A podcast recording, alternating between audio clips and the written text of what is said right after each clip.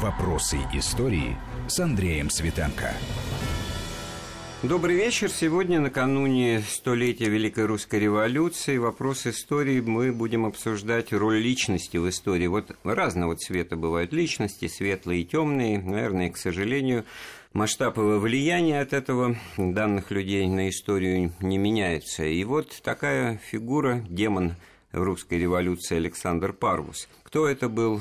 Что это было за явление, насколько это действительно серьезно повлияло на развитие событий фундаментальных в российской истории, поддерживала ли Германия, в частности, или Запад в целом, усилия русских революционеров, в чем заключалось это, как это выглядело. У нас в гостях заместитель директора Института российской истории Академии наук, доктор исторических наук Дмитрий Борисович Павлов. Дмитрий Борисович, приветствую вас. Здравствуйте.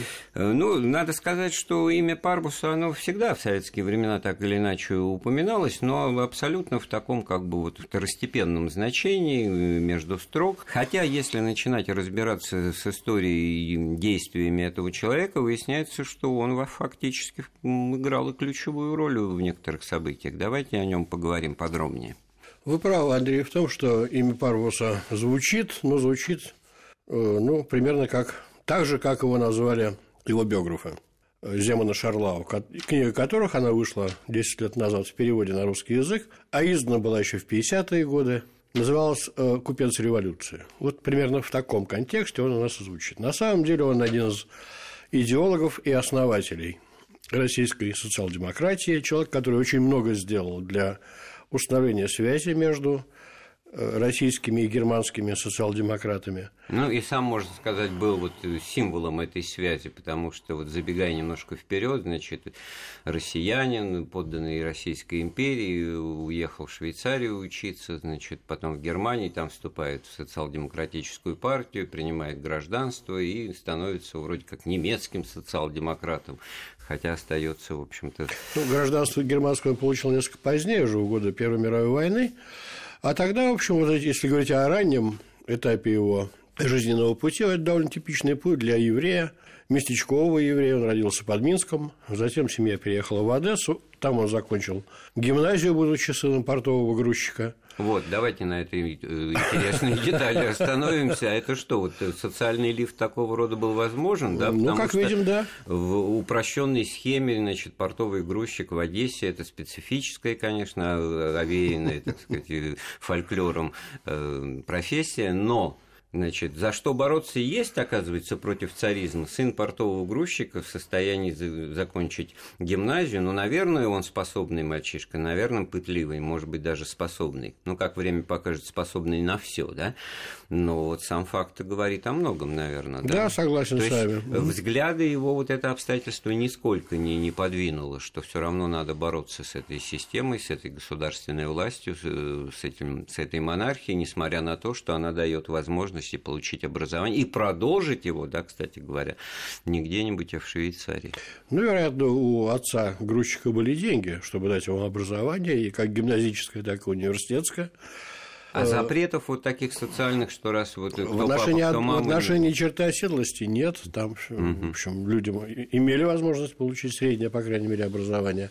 С высшим было сложнее, для этого нужно было пересечь эту черту оседлости. Отсюда вот этот поток еврейской молодежи на учебу в западноевропейские государства. А да. Этому уже власть не препятствовала, пожалуйста. Нет, поезжай. Никаких проблем не возникало, и все дальнейшее участие в революционных кружках, связи с местными социал-демократическими организациями, это совершенно типично, это, этот путь прошли многие российские иммигранты. Дмитрий Борисович, угу. Давайте уточним, значит, он родился, герой нашего рассказа, Александр Львович Парвус, это псевдоним, кстати, а родился-то Израиль Лазаревич Гельфанд в августе тысяча восемьсот шестьдесят седьмого года, то есть он на три года старше Ленина, на, на год старше Николая второго, человек из того вот поколения, вот эти фигуры, вокруг которых, значит, многое, оказывается, в русской истории потом закрутится.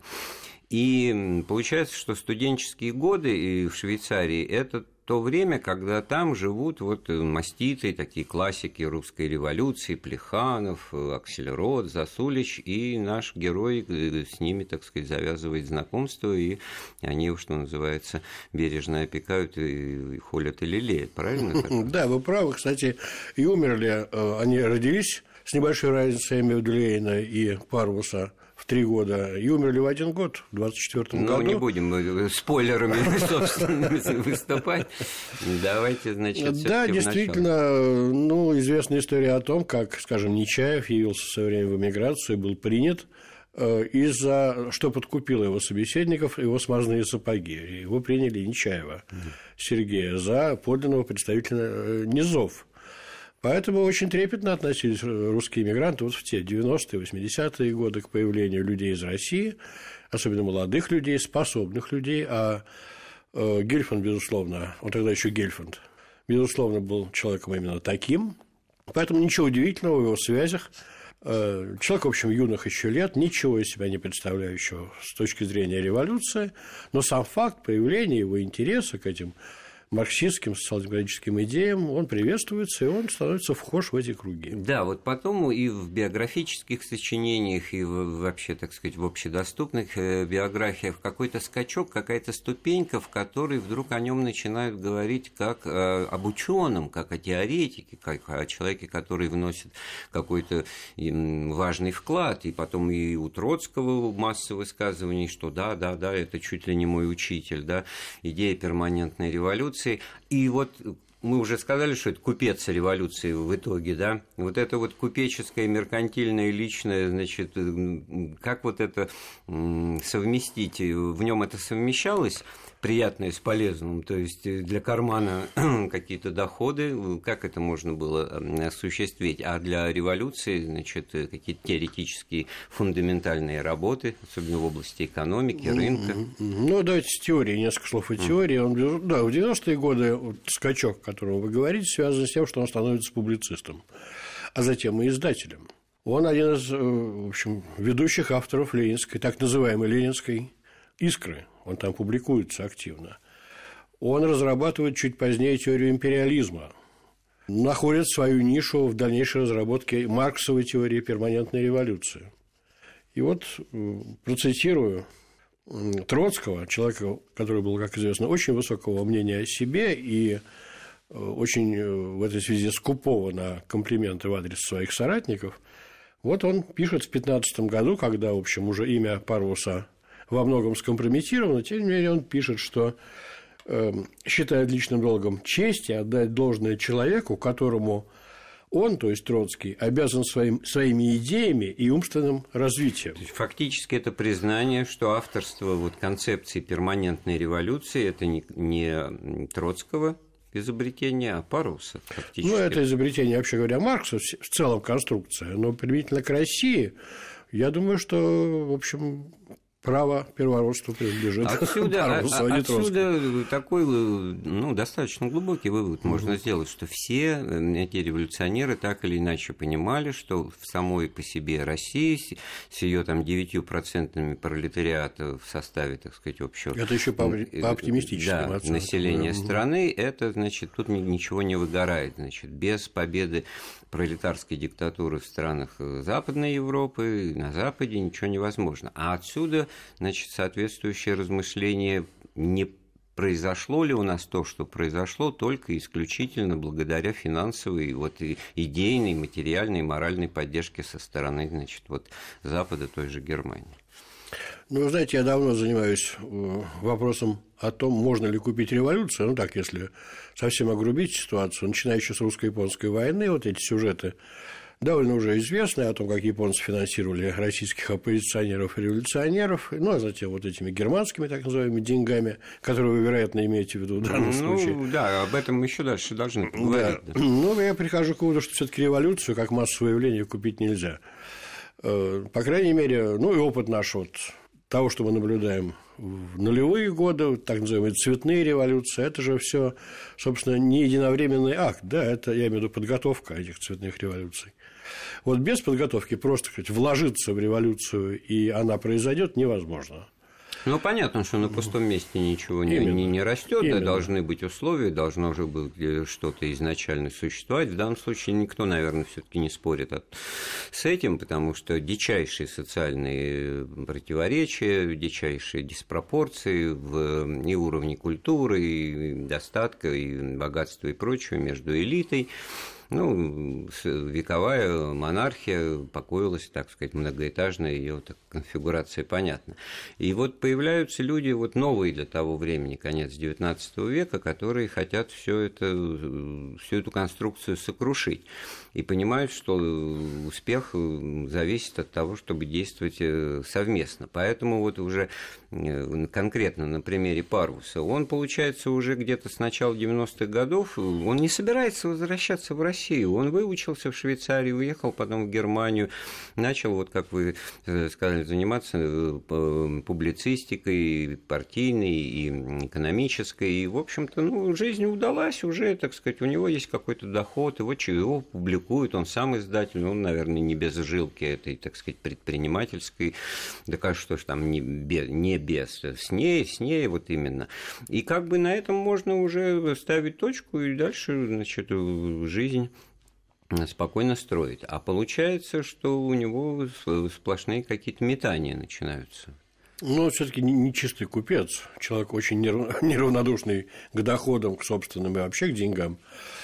Но все-таки он не только купец. Это идейный человек, который, в общем, заточен, нацелен на революцию. И, и начиная с, с начала двадцатого века, извините за тавтологию, на революцию в России.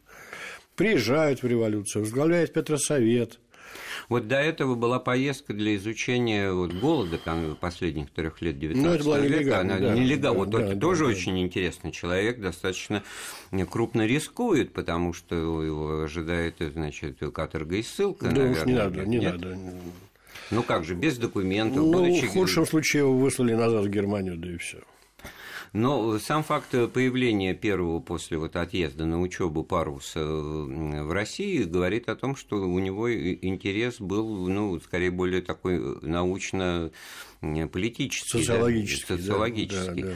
А вот потом, конечно, гораздо важнее, интереснее сказать об его участии в революции пятого года. Это можно считать, наверное, пиком его, так сказать, политической деятельности. Ну так некоторые историки л- считают. Легальный, да. лояльный, потому что там только нелояльный.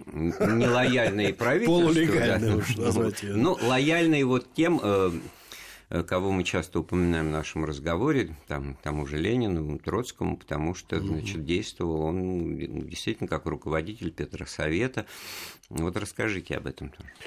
Ну, действительно, в октябре пятого года в разгар всероссийской стачки явился в Петербург и стал вместе с Троцким одним из организаторов Петроградского совета рабочих депутатов. Вошел, был избран в исполком Петросовета, очень был активен на площадках таких массовых, выступал на митингах, писал листовки, прокламации начал издавать. Они перекупили с Троцким газету «Копейку». «Русская газета». Да, называлась она «Русская газета». В их уже исполнении довели тираж до какого-то безумного совершенно числа экземпляров. Но все это продолжалось недолго. В декабре после ареста Троцкого он стал председателем исполкома, да, но очень ненадолго, вскоре в связи с тем, что Петросовет, отказавшись поддержать фактически московское декабрьское восстание, и заявив о прекращении этой всеобщей стачки, он в знак протеста вышел из этой организации. А Парвус предлагал стоять до конца. Да, и... да, это революционер, да, дальше, да, дальше, несгибаемый дальше. Революционер, как у нас любили в известные времена выражаться. Вот поэтому он вдвойне интересен, потому что если судить только по поступкам и высказываниям в определенный период, то все это, так сказать, просится на барельефы, на памятники, фигура, так сказать, должна иметь свое, так сказать, толику свою почитание в истории. И еще, простите, перебью вас, есть же еще один замечательный штрих, он же был судим именно за деятельность в составе Петросовета в тысяча девятьсот шестом году и получил три года ссылки. Но вот таковы были порядки при проклятом царизме, что не бежал из этой ссылки только ленивый, Парвус убежал еще с дороги, не доехав до Туруханска, куда он был сослан, бежал в Германию и, в общем, вся дальнейшая его жизнь. У Дзержинского есть хорошие воспоминания, когда он немножко посидел в ссылке, значит, это самая жара, угу. э, ну, делать нечего, тоска, сон, пища больничная, котлеты, значит, надо, надо уезжать. Думаю, к осени перебираться в Швейцарию вот, из, из ссылки. Так, как о деле, который сам для себя человек решает. Но в данном случае тысяча девятьсот пятый год – это вот очень важное обстоятельство, в котором Парвус действительно ну, полноценный революционер. Сделаем на этом месте остановку в нашем разговоре. Вернемся в студию через пару минут. Вопросы истории.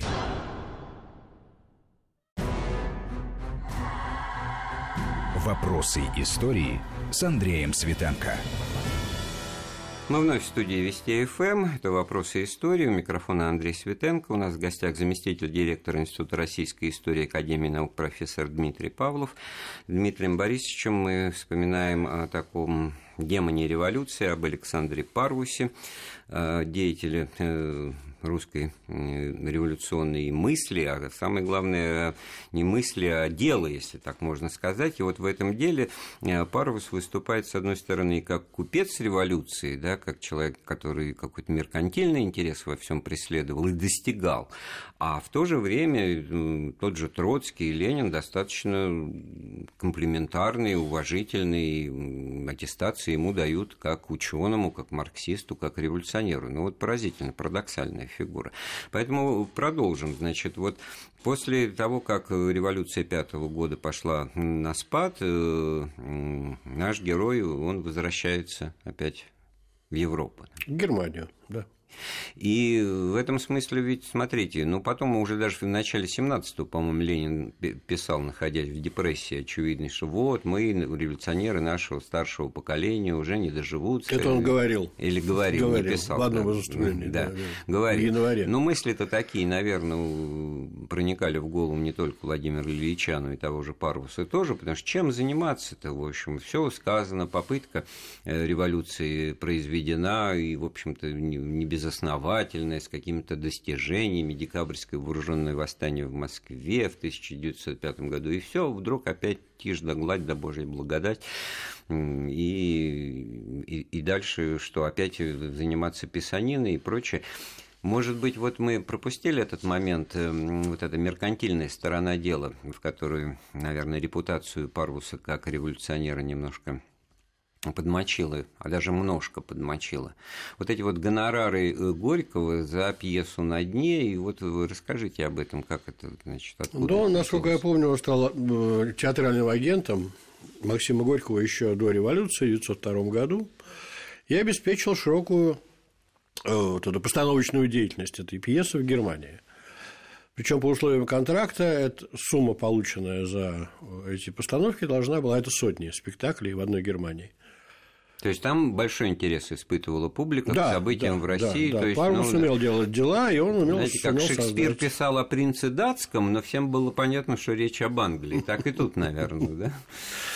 В случае с Горьким. Ну, по условиям, говоря о деньгах, по условиям контракта эта сумма должна была быть поделена между автором, самим его агентом театральным, то есть Парвусом, и РСДРП. Но, если верить Горькому, денег он не получал, как не получила и партия.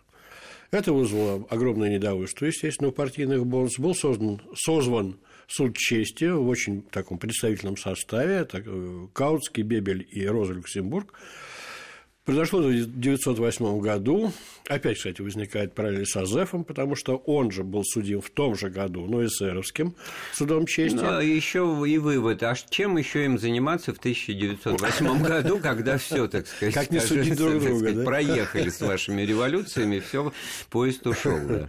Вот поэтому они, значит, где деньги? Но все, в общем, имело очень неприятные последствия для нашего героя. Он был исключен сразу из двух организаций социал-демократических.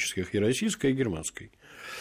Плюнув на все, он отправляется на Балканы, а именно в Турцию. И вот там начинается самый, наверное, темный период загадочный. Вот загадки у нас очень любят, поэтому да. давайте, несмотря на то, что трудно найти ответ, все-таки об этом поговорить.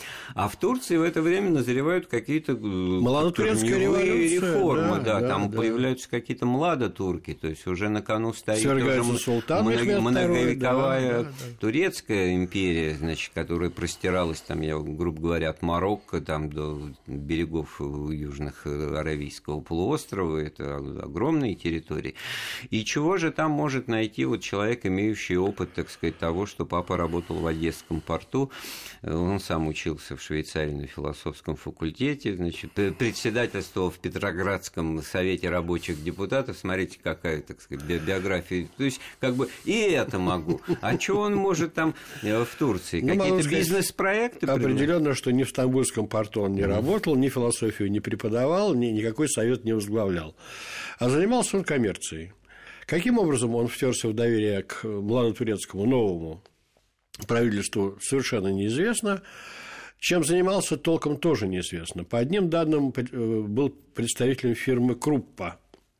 Не какой-нибудь, да? Mm-hmm, а фирмы да. Круппа, и проводил какие-то посреднические операции по снабжению воюющих сторон в ходе Балканских войн.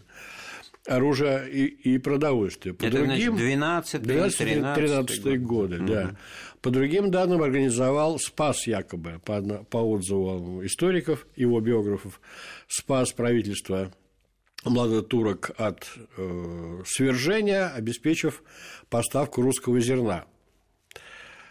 Есть еще ответвление от этих версий. Но, в общем, как бы там ни было, в ну, это время он уже миллионер. На вольные хлеба с зерном аналогия, да? Потому что уже сам по себе, и никакие эти партии, эти интриги партийные, эти товарищеские суды с Кларой Цеткин, значит, все эти дрязги, куда делись деньги за постановки на дне, это уже он выше этого, он в стороне от этого. Он, он может, коммерсант. Да, он да, может... Да, как, да. да, но поскольку, так сказать, природу ты против, так сказать, не не попрёшь, и таланты, и идеи-то остались при нем, то тогда, наверное, вооружившись каким-то материальным капиталом, он подумал, что он может какую-то собственную игру вести, большую политическую. И он ее повел. И он ее повел. Причем вот пятнадцатый год, наверное, ключевой, не пятый год, вот как мы говорили до этого, а именно пятнадцатый год стал переломным в его карьере дальнейшей. Собственно, этот год и создал им репутацию, вот ту самую купца революции. Именно тогда, в пятнадцатом году, в январе, он встречается и беседует с послом Германии в Стамбуле, предлагая ему за некоторую, ну, крупную сумму денег организовать в России революцию. В марте того же пятнадцатого года он представляет в МИД Германии меморандум, он сохранился. Правда, речь там идет не о революции, а о всеобщей стачке в России, а об организации ее под лозунгом «Мир и свобода». Ну, это разгар Первой мировой войны. Ну, тут надо, да, это подчеркнуть трижды, да. потому что к этому времени уже идет Первая мировая Точно. война, уже, значит, силы сторон определены. Вот я только сейчас не, не могу сходу сказать, а Турция-то уже вступила в это? Конечно, время? Уже вступила, вступила. С октября. Значит, тут Парвус тоже постарался, потому что есть версии, что он начинал с того, чтобы вот германо-фельдскую ориентацию в Турции поддерживать. Она и, уже была к тому она времени, и была, я и без думаю, него. Что... Да. Тогда, значит, просто логично в этой ситуации внедриться в этот процесс, сказать, давайте я вам ослаблю позиции противника. противника. Вот, под это дело мне нужно двадцать миллионов, да? А дали один. Да, он и, на и, общую организацию он просил двадцать, тогда? В виде первого транша пять, по-моему, получил он один миллион. И опять же, как с гонорарами на дне, куда-то они делись, потому что тут да, варианты вот возникают. Это, это вопрос, как он отчитывался перед немцами, известными своей, тем более Германия воюет, у нее, в общем, не так много лишних средств. Как он отчитывался, непонятно, вероятно, ссылаясь на какую-то турбулентность социальную в России, он просто приписывал ну, себе те или иные события. А там искренние, значит, как это, не заинтересованные в деньгах революционеры, тот же Ленин говорит, а мы пораженцы в этой войне, мы желаем поражения собственному правительству, война носит империалистический характер, она непонятна народу и, в общем-то, обслуживает расходование Парвусом этого миллиона из личного кармана, потому что это все можно выдать как результат его Парвуса деятельности, вот он, пожалуйста... Ну, это всех... не более чем догадки, это никак документально не подтверждено, а это вещь такая серьезная, тем более, что от лозунга поражения своего правительства в войне до прямой поддержки германской армии расстояние ну, большое, большое да, да, но тогда оно, оно при желании, может быть, вообще не, не, не учитываться, этого достаточно сказать первое, а второе будет по умолчанию как бы присутствовать в понимании происходящего. Ну, в понимании Парвуса это расстояние вообще было минимальным, сделать этот шаг ничего не стоило, но Ленин эти вещи разводила, когда в том же, кстати, пятнадцатом году Парвус, вернувшись в Германию, ненадолго стал издавать газету «Колокол», он ее комментировал так. «Сплошная клоака немецкого шовинизма, прикрытая разухабисто намалеванной вывеской во имя будто бы интересов русской революции». Вот позиция Ленина. И именно с тех пор он начинает сторониться Парвуса. Напомню еще раз, что они теснейшим образом сотрудничали в девяностые годы. Именно Парвус познакомил Ленина с верхушкой германской социал-демократии. Именно он публиковался в газете, которую у нас по ошибке принято называть «Ленинской искрой». То есть в этом смысле ну, много усилий было приложено в свое время Истпартом, чтобы, как бы, так сказать, отодвинуть Парвуса в тень и вообще как без него рассказывать историю русской социал-демократии, да, революционной совершенно. В эмиграции, именно когда туда прибывает Ленин. Да, потому ну, что не только, он... речь не только о Парвусе, а о огромной группе сторонников.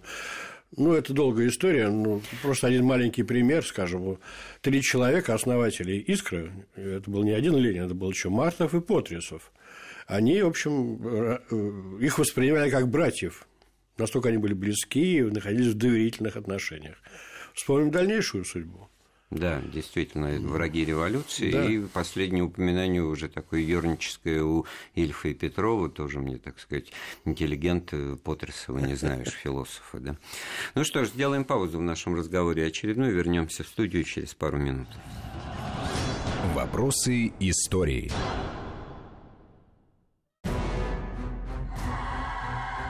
Вопросы истории с Андреем Светенко. Продолжаем разговор об Александре Парвусе, демоне русской революции. У нас в гостях заместитель директора Института российской истории, доктор исторических наук, профессор Дмитрий Павлов. Дмитрий Борисович, ну вот так вот интересно и последовательно. У меня в глазах этот, перед глазами этот пазл уже сложился. Вот человек, который, не, может быть, даже вынужденно, не имея в виду в первую очередь какие-то моменты личного обогащения, но так удачно у него все получается, что он и при деньгах, он удачный коммерсант, какие-то проекты, будучи человеком образованным, знающим законы рыночной экономики, но при этом в нем еще влита изрядная, так сказать, доза вот такого искреннего, истинно убежденного в деле пролетарской революции, значит, такой вот человек. И как вот это все-таки сочетание приятного и полезного, это лавирование, все-таки привели Парвуса к, ну, будем говорить, к историческому поражению. Все-таки он в этом смысле оказался историей побежден, и имя его, так сказать, в серьезном контексте не упоминается. Ну, это уж скорее не его вина, а беда тех, кто писал, кто занимался историей русской революции, не уделив ему достаточного внимания. Вот, а он достоин его, и сегодняшний интерес к нему, так сказать, возвращающийся, возрождаемый, так сказать, вполне объясним и показателен и правильно. Это интересное соображение, важное для нашего разговора. Но в какой момент все-таки вот в революции семнадцатого года, в приезде Ленина с соратниками в Россию, вот здесь бы, наверное, еще очередной был бы звездный час Парвуса, который бы мог бы это все устроить, и он это предлагал, да, но обошлось без него. Насколько это вяжется, вы сейчас в детали расскажете, вот с общей концепцией того, что вот большевики – это агенты германского генштаба, и там Парвус, не Парвус, а кто-то, в общем-то, должен был их туда переправить, и иначе бы в России революции не было бы вообще. Ну, давайте начнем с агентов, наверное, да? Угу. Ну, да, есть такое мнение, ему уже лет примерно столько же, сколько и революции, о том, что большевики, в общем, марионетки Берлина, которые действовали по указке МИДа Германии, либо Генштаба Германии, и получают от них серьезные деньги. Ну, во-первых, давайте определимся с деньгами, о каких деньгах идет речь. Суммы называют разные. Ну, сошли, скажем, на министра, последнего министра иностранных дел России, временного правительства Терещенко, который в сентябре, в конце сентября тысяча девятьсот семнадцатого года в разговоре с сэром Бьюкененом, Джорджем, это посол Великобритании, посол, да. Да, сообщил, что к тому времени, к концу сентября, большевики через разные банки получили порядка тридцати четырёх миллионов рублей. Это пятьдесят семь миллионов германских марок. То есть курс был такой, что рубль был дороже марки. Был тяжелее, да. да. Ну, инфляция. Инфляция была и в России ужасная, угу. и еще более ужасная в Германии. Поэтому к осени тысяча девятьсот семнадцатого года рубль почти вдвое тяжелее немецкой марки. Чуть позднее, после Версальского договора, в девятнадцатом-двадцатом годах этим же вопросом занимался, ну, известный человек в марксистском мире Эдуард Бернштейн, который выяснял и факт этих финансовых связей, и суммы, потраченные Германией на эти цели. Назывался это так очень аккуратно: для пропаганды идеи мира. Ну, вот ему называли сумму порядка шестидесяти миллионов марок. Ну, в общем, близко к тому, что упомянул. Я вот просто да. мелочь как пример. Одна угу. из газет, сейчас газеты семнадцатого года читаю в ежедневном режиме, угу. значит, вот прокламации вдруг большевики начинают разбрасывать там в Москве на Сухаревской площади угу. перед выборами в Московскую Думу на дворе, значит, там сентябрь семнадцатого года. Ну, август, Т... Или август, ну, да. Ну, август, торговцы да. ближайших мелочных лавок своим, значит, продавцам кричат: бегите, бегите, собирайте, бумага хорошая, бумага, такую бумагу, как оберточную, будем использовать, потому что уже кризис и дефицит, а у большевиков, значит, пожалуйста, газеты выходят массовыми тиражами, значит, бумага хорошая, гей, особняки там или захватывают, или арендуют, в общем, недостатка в деньгах. Особняки не, не арендуют, захватывают. захватывают. Если Кшесинское иметь, его просто захватили явочным порядком. Как, кстати, и анархисты особняк Дурново захватили. Ну, это революционная повседневность, практика, да. практика, да. Вы, Андрей, затронули очень хорошие вопросы, и мне бы хотелось на, это, на эту тему немножко распространиться, если позволите. Да, значит, есть общепартийный лозунг, выдвинутый Лениным: превратим войну империалистическую в войну гражданскую. Но есть сеть местных парторганизаций, которые этот лозунг нужно наполнять какими-то конкретными делами. Вот что конкретно в этой связи, ну, в видах антивоенной пропаганды делали местные социал-демократические, большевистские организации? Среди партийных документов мы информации, в партийных документах мы информации на этот счет не найдем. Хотя очевидно, что она была, и, кстати, это тоже один из признаков того, что партийные документы подвергались серьезной чистке. Вероятнее всего, в двадцатые-тридцатые годы. То, что я сейчас буду говорить, я знаю из полицейских документов. И касаются они только Москвы. Ну, так получилось, что я вот эти документы смотрел и могу их прокомментировать. Значит, первая задача – вытащить солдат из казарм. Как вытаскивать? А очень просто. В своих типографиях печатают поддельные увольнительные листки и раздают солдатам. Второе направление – споить солдата. То есть организовать массовую доставку алкоголя в ту же самую казарму. Ну и с помощью агитационной литературы внушить ему, что э, кончилось время офицерства, не надо ему подчиняться. Для этого созываются митинги. На Ходынском поле они проходили летом тысяча девятьсот семнадцатого года, если говорить о Москве, где все эти идеи развивались. На все это нужны средства. Вот, вероятно, повторяю, партийных документов на этот счет нет. Но деньги были. Но деньги были. И немалые, да, потому что, ну, если говорить о Москве, назвал, которая да. по отношению к Питеру можно восприниматься как некая инертная среда, да, в да, которой да. революция, в общем-то, не будировалась, а что говорить тогда о Петрограде. Но вот, возвращаясь к Парвусу, его попытка, значит, стать медиатором, посредником при возвращении Ленина в Россию не, не состоялась, да, тут, в общем-то, уже, так сказать, не сработало. Дальше его попытки как-то уже примкнуть и вскочить в уходящий поезд победившей революции тоже, вот об этом расскажите уже, финал, так сказать, его истории. Ну, поезда, насчет поезда чуть позднее, значит, его, собственно, деятельность в семнадцатом году. Не надо ее недооценивать. Его попытки стать посредником между большевиками, эмигрантами и дипломатическими представительствами Германии в Европе, ну, Швейцария в первую очередь тут возникает, не удались именно потому, что революционеры, у него уже, уже подмочена сильная репутация, поэтому его все в революционном лагере сторонятся, и на прямой контакт с ними никто не идет. В результате роль медиаторов сыграли швейцарские социал-демократы. Но одним из которых был Грим, да? Да, первым Грим. Это так.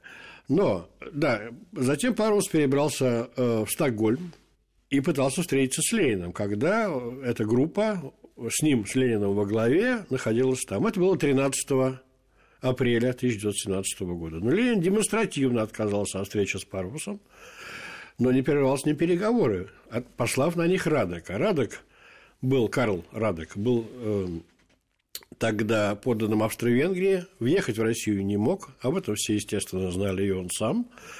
И он целый день, тринадцатого апреля, с Парвусом где-то там в гостинице переговаривался, после чего Парвус отправился в Берлин докладывать о результатах этой встречи. То есть вот так вот не прямо, а опосредованно контакты большевистская верхушка, верхушки с Парвусом не, не Ну и дальше не за теми, с теми, кто стоял за Парвусом, потому что это тоже очень важно. Это дискредитирует и партию, и не только ее руководителей, но и всю затею, которая этой партии декларируется. И вот если вот знать то, о чем вы сказали, что, ну, в общем, права та вот эта вот оголтелая буржуазная пресса, которая все лето и осень семнадцатого года писала о большевиках как о немецких шпионах и агентах. Ну, не были они ни шпионами, ни агентами, никакой секретной информации. Ну, чем занимается агентура? Поставляет стране, противнику секретную информацию о стране своего пребывания. Ничем подобным большевики не, не занимались. Использовали они...